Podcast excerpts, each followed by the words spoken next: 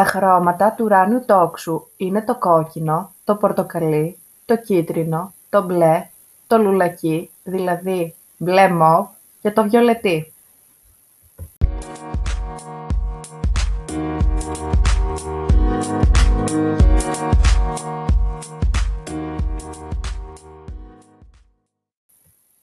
Βέβαια, στην πραγματικότητα, η ποικιλία των χρωμάτων εκτείνεται και πέρα από το μοβ, μόνο που το μάτι δεν μπορεί να τη δει.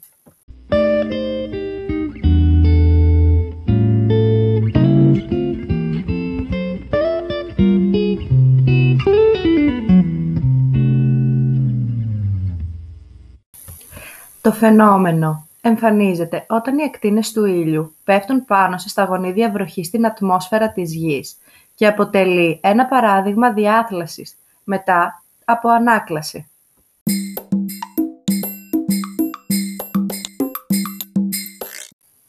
Το κάθε χρώμα διαθλάται υπό διαφορετική γωνία μέσα στα σταγονίδια, παθαίνει διαφορετική εκτροπή και έτσι το ορατό λευκό φως αναλύεται στα διάφορα χρώματα που το συνθέτουν, δηλαδή στο φάσμα του.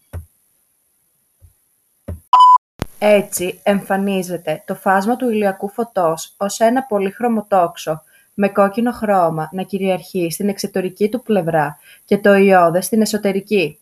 Η διαφορετικότητα της γωνίας του κάθε μήκος κύματος και του σχήματος των σταγονιδίων εξάγει και το τοξοειδές σχήμα του φαινομένου και όχι κάποιο άλλο. Για να γίνει αντιληπτό το ουράνιο τόξο από παρατηρητή, θα πρέπει να έχει στραμμένα τα νότα του στον ήλιο.